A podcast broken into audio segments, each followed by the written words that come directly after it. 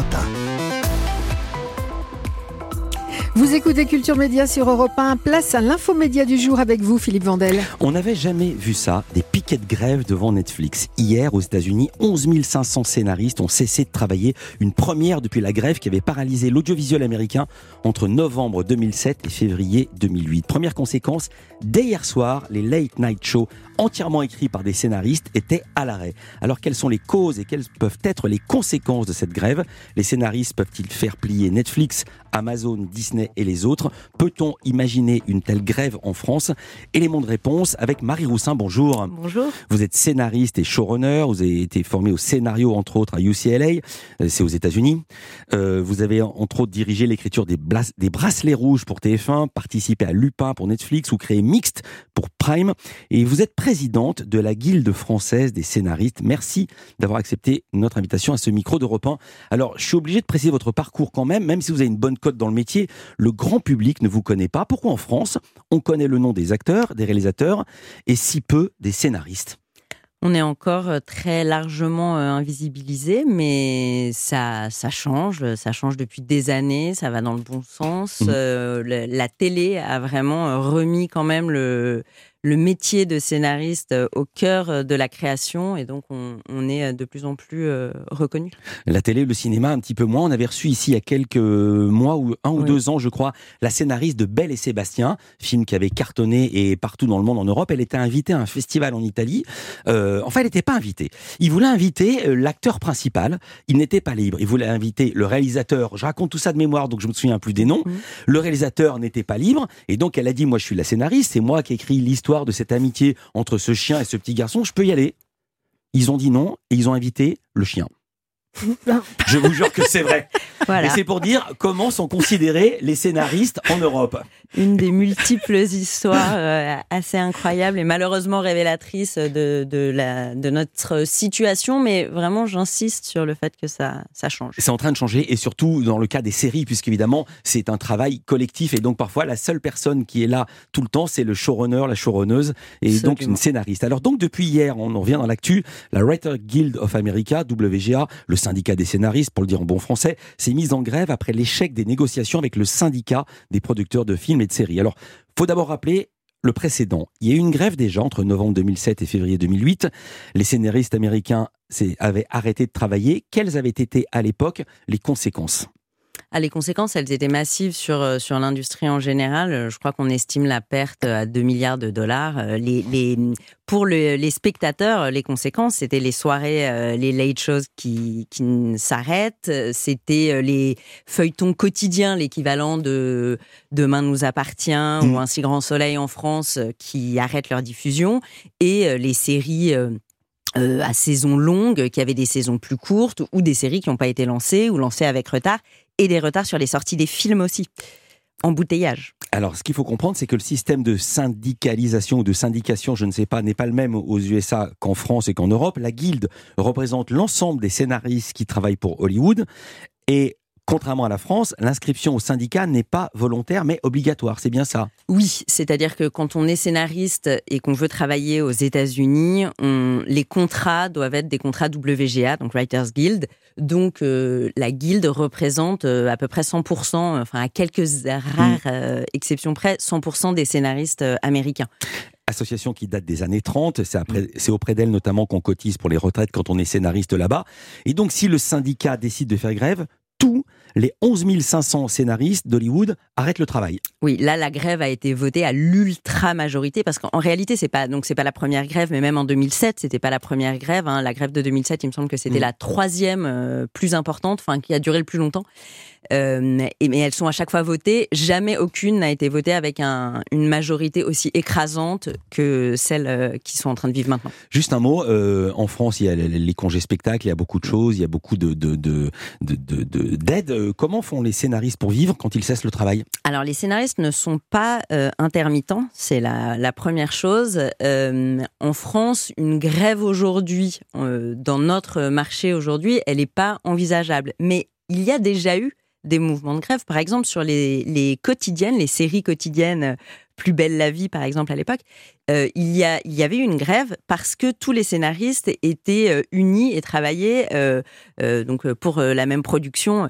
en France aujourd'hui, ça aussi, en fait, ça évolue. C'est-à-dire que une grève aujourd'hui, c'est pas possible, mais il y a 15 ans, par exemple, quand on parlait aux producteurs de rémunération minimale pour notre travail, les producteurs gloussaient. C'est-à-dire c'était impossible. La réalité, c'est qu'il y a un mois, la guilde des scénaristes a signé des accords historiques avec les producteurs euh, où euh, on a obtenu euh, des rémunérations minimales.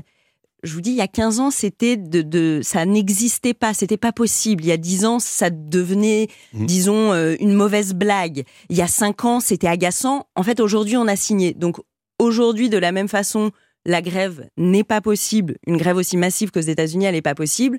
Dans 15 ans, on verra. Euh, alors, je vais parler concrètement. Sans scénariste, il n'y a pas d'histoire, donc pas de tournage, donc pas d'émission, pas de série, pas de film. Euh, un metteur en scène peut écrire lui-même son scénario, mais c'est absolument impossible pour les late shows notamment. Euh, hier soir, tous les late shows américains sont arrêtés, notamment par exemple celui de Jimmy Fallon qui est connu ici en France. Faut rappeler que ces grandes émissions de divertissement en prime time sont entièrement écrites par les scénaristes, y compris les vannes des personnes qui sont invitées. Il faut raconter comment c'est construit. C'est pas une interview comme on est en train de faire là tous les deux. C'est toutes les vannes de Jimmy Fallon sont écrits de par, par euh, rien que sur celle de Fallon, il y a une trentaine d'auteurs au générique. C'est comme ça que ça se passe. Oui. Oui, oui, pour les émissions euh, quotidiennes euh, comme ça, avec avec des interviews, tout est préparé, scripté, on mhm. dit à l'avance. Voilà. Je vais raconter comment ça se passe parce que je m'étais intéressé à la chose quand on travaillait à nulle part ailleurs. Quand il reçoit par exemple une star américaine, elle est déjà pré-interviewé. Par exemple, Gwyneth Paltrow. Il a pré-interview. Il note les réponses de Gwyneth Paltrow. Là-dessus, ils font un casting des réponses de Gwyneth Paltrow. Ils font une sorte de ce qu'on appelle un ours. Mhm. Ensuite, des scénaristes repassent dessus et écrivent des vannes. Ensuite, ils rappellent la comédienne et lui disent on a prévu ça et ça et ça pour vous. Et ensuite, elle-même lit le texte, intériorise et donc deux vannes sur trois dites par les invités sont écrites par l'équipe et les 30 scénaristes. Et voici pourquoi, quand on regarde ces émissions-là, on se dit Waouh, mais qu'est-ce qu'ils sont drôles, les acteurs américains ah, Non, ils, ils, sont pas drôles. Ils sont... ça. Même pas ils bossent. On a bossé pour eux. Oui, oui, non, mais ils bossent. Je parlais des scénaristes, ah, pardon. les Américains. Ah oui, parce que vous voyez le point de vue des scénaristes. Ah il y a des gens qui ont travaillé pour eux. Et la part euh, de l'impro, il y en a quand même un petit peu. Bien sûr qu'il y a de la part de l'impro, mais c'est beaucoup plus facile d'improviser quand vous avez travaillé que quand vous arrivez comme ça, comme le lapin sous les phares. Euh, alors, les scénaristes disent qu'ils sont pas assez payés. Ils affirment peut-être disent-ils la même chose en France, mais là aux mm. États-Unis, je reviens à cette grève, ils affirment que leur rémunération, je vais y arriver, stagne, alors que celle des dirigeants de plateformes explose. Est-ce qu'ils ont raison sur ce point? Oui, il y a, un, énorme enjeu qui est le, de, de prendre une part des bénéfices générés par les plateformes de streaming. Et les accords de 2008, à la suite de la dernière grève, euh, c'était déjà euh, une partie de leurs euh, revendications, c'était déjà de hum, d'avoir des meilleurs intéressements, disons, sur sur le succès des séries. C'est-à-dire qu'ils ont négocié des pourcentages des recettes supérieurs à ce qu'ils avaient. Ça, c'était en 2008. Mmh. À l'époque où ils ont négocié ces accords, les carrières internationales des séries n'était pas prise en compte. C'est-à-dire que Netflix, il n'y avait pas, nous en France, on ne pouvait pas regarder des séries américaines sur Netflix. Mmh. Et donc, euh, le, pourcentage qu'ils ont négocié avait du sens à l'époque. Aux États-Unis. Aux États-Unis, mais aujourd'hui, tout a changé et quelqu'un qui a négocié, un, scénariste américain qui a négocié un pourcentage mmh. De recettes, aujourd'hui, ils vendent tout à Netflix d'un coup peu importe euh, ce que, dans combien de pays Netflix diffusera son œuvre ensuite. Donc évidemment qu'il faut euh, remettre euh, les choses, se remettre d'accord sur de. Évidemment. Pour employer des mots savants, le paradigme a changé. Marie Roussin est avec nous, elle est scénariste. On parle de la grève des scénaristes à Hollywood. Pourrait-on la voir en France? Et la subir en France Culture Média continue sur Europe 1. À tout de suite. Europe 1.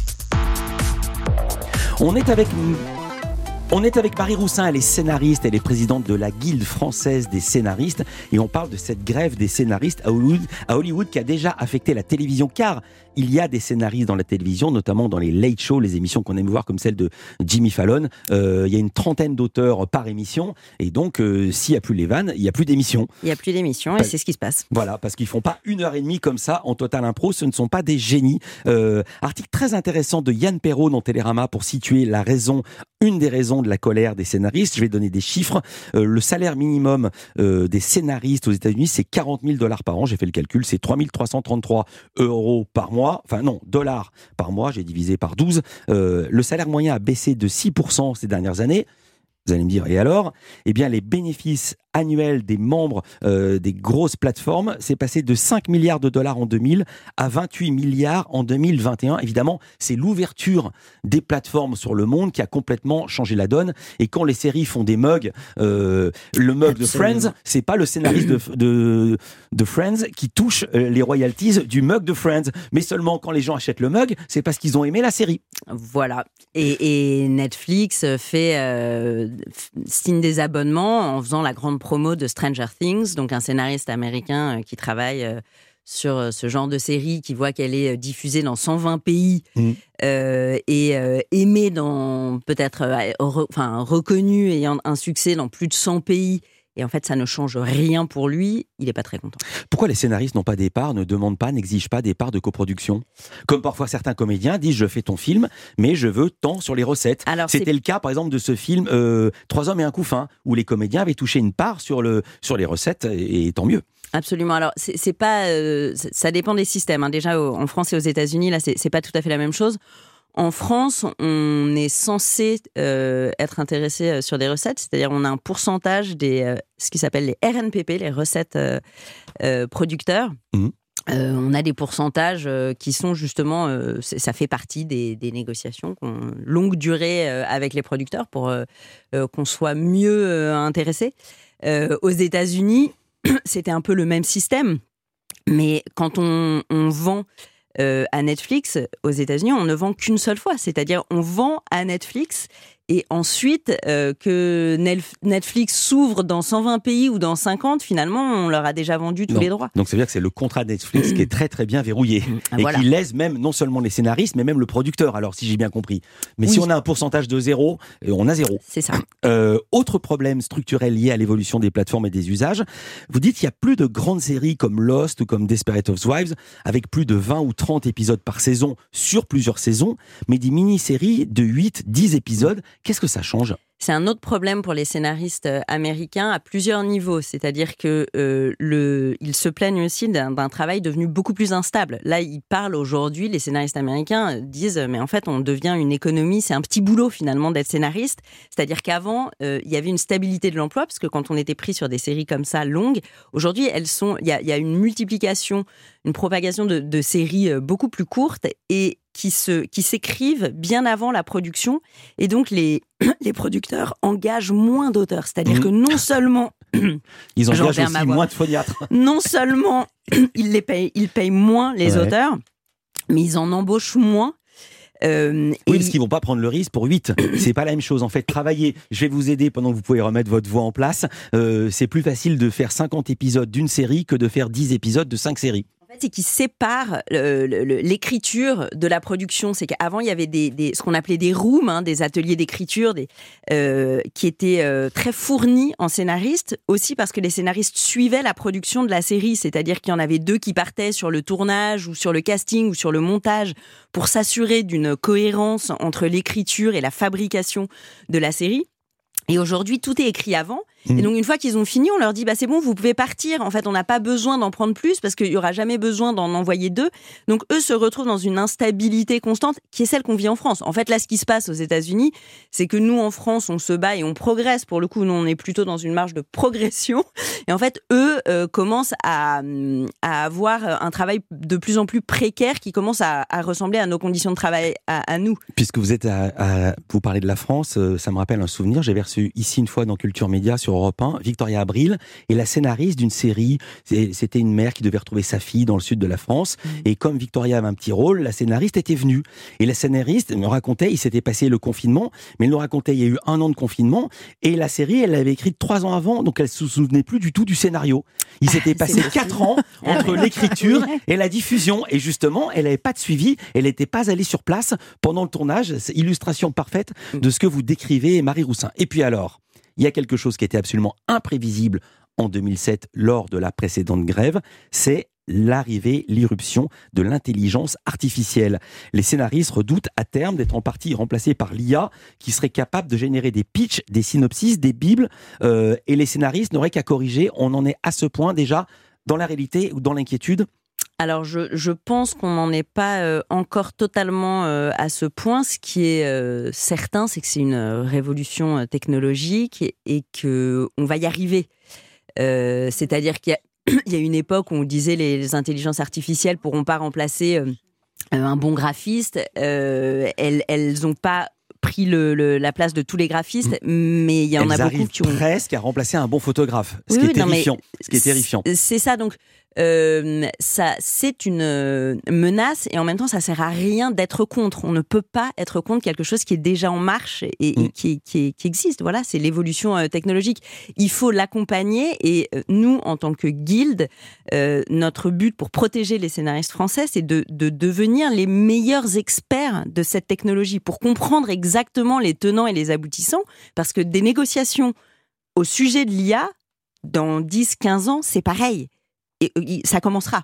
Euh, peut-être que ça aura même commencé avant. Ça va aller très vite. Quelque chose me dit qu'on va vous réinviter, Marie Roussin. Je rappelle que vous êtes scénariste et présidente de la Guilde française des scénaristes. Merci d'être venue nous éclairer ici dans Culture Média. Dans un instant, on va retrouver eux aussi son scénariste, mais cette fois-ci, c'est en tant qu'animateur qu'on les reçoit. C'est Vincent Dezania et Benjamin Morgan pour Morgan, pardon, pour un jeu totalement loufoque proposé en prime time sur la chaîne Gulli. Ça s'appelle Frogger. C'est comme un jeu vidéo, grandeur nature. À tout de suite sur Europe 1. Valérie, vous voulez dire quelque chose Oui, je voulais dire que chaque semaine sur Europe 1, Christophe Ondelat revisite en cinq épisodes les événements marquant d'une année, société, politique, mœurs, culture, musique, en puisant dans les archives sonores d'Europe 1. Aujourd'hui, on de la raconte l'année 71, 1971. Ce mercredi, il nous raconte les manifestations dans toute la France pour la retraite à 60 ans et la création du MLF, Mouvement de libération des femmes, ainsi que celle des chèques vacances. Vous retrouvez Christophe Ondelat du lundi au vendredi de 15h à 16h sur Europe 1